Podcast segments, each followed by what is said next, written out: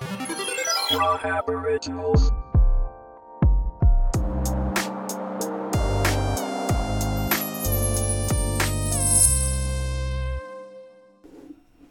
welcome back to another episode of Talk Mode. Do you ever feel like you're wrestling a grizzly bear in your dreams? Yeah, me neither. Except when I'm battling insomnia. You know, tossing, turning, counting sheep, staring at the ceiling like it's gonna say something back to you.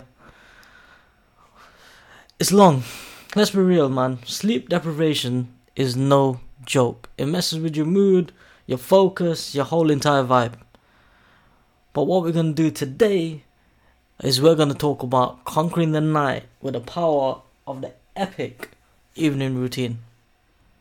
Now, forget about counting sheep. Let's talk about counting down some good habits that'll have you snoozing soundly in no time. But before we dive in, let's acknowledge the elephant in pajamas. Alright?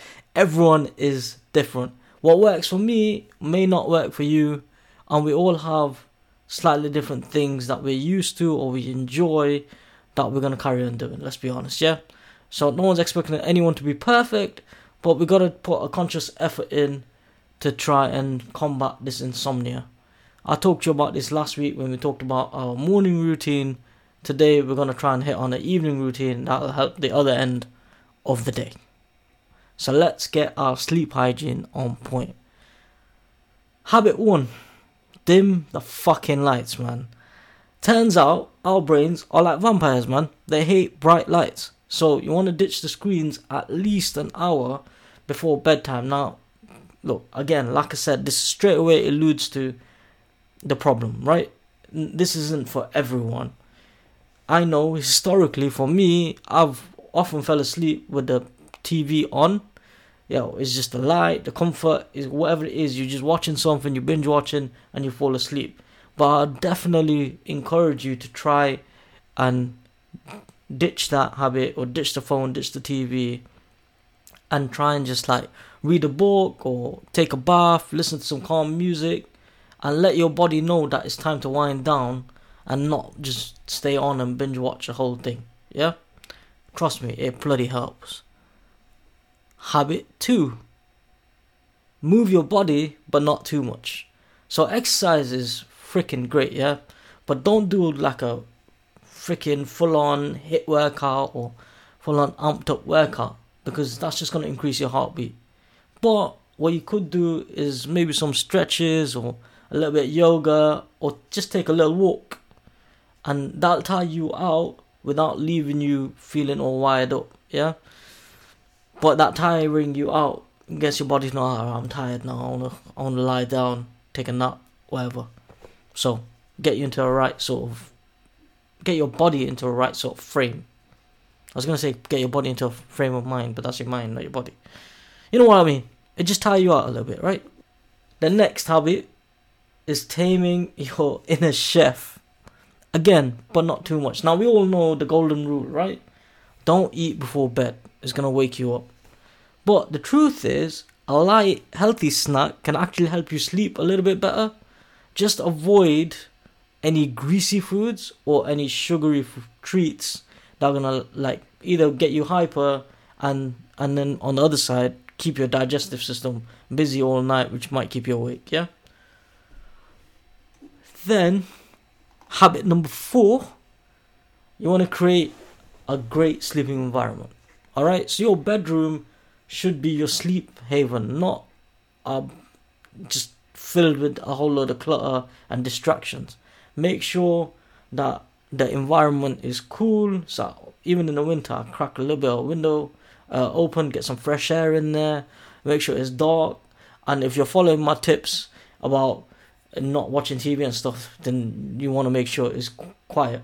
Now, you want to spend a little bit of money here if you can. I'd invest in some blackout curtains, maybe some earplugs if you know you got other people you're living with that are a bit noisy or your neighbors are noisy, and make sure you got a comfy mattress. Yeah, your future self will thank you for that. Then habit number five, I say, is relax your mind. Yeah, we talked about this with our morning routine, but it also applies on this end of your day. meditation, journaling, deep breathing, whatever, whatever kind of mindfulness habits you have, I'd use them at this point. Yeah, this is your weapon against your normal stress and worry that might keep you awake during bedtime. Yeah. So spend some time clearing out your thoughts from the day and focusing on just the moment.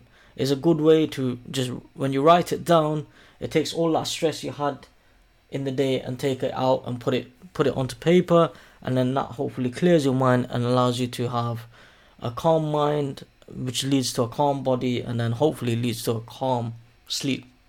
Another thing I'll say as part of that, maybe within habit for number five, or you can make it habit number six, up to you how you do that. I also take the mo- take that moment for reflecting on the day. Write down things you were grateful for today, good things and positive things that happen. Being in that positive mindset will just feel better and you'll be calmer and go to sleep nicely. So it could be as simple as, yo, I seen someone today, they smiled at me, I smiled at them, that just felt nice, you know, or, you know, the drive to work had no traffic, you know, or, uh, I don't know, I just had a really nice meal for, for lunch. I don't know, it could be little things, tiny things, but just putting those positive things in your head and finding those things that you're grateful for today will allow your mind to just be positive and then that, that helps you sleep. As a bonus tip, I'm gonna say don't hit snooze. Yeah, we talked about this last week a little bit on the morning routine uh, episode, but it's tempting to hit the snooze button so you get that extra few minutes. But what it does is throws off your sleep cycle. So you you know uh, you you know that feeling right where you wake up and and you look at the time and you're like, oh damn, my alarm's not for another five minutes, ten minutes. Bloody hell, I can sleep. And then you force yourself to try and get those ten minutes in because you feel like you're losing something if you don't. That's like the worst thing you can do because that you waking up ten minutes before your alarm is your body saying, yo, you you're doing well right now. This is your routine. This is the time we normally wake up.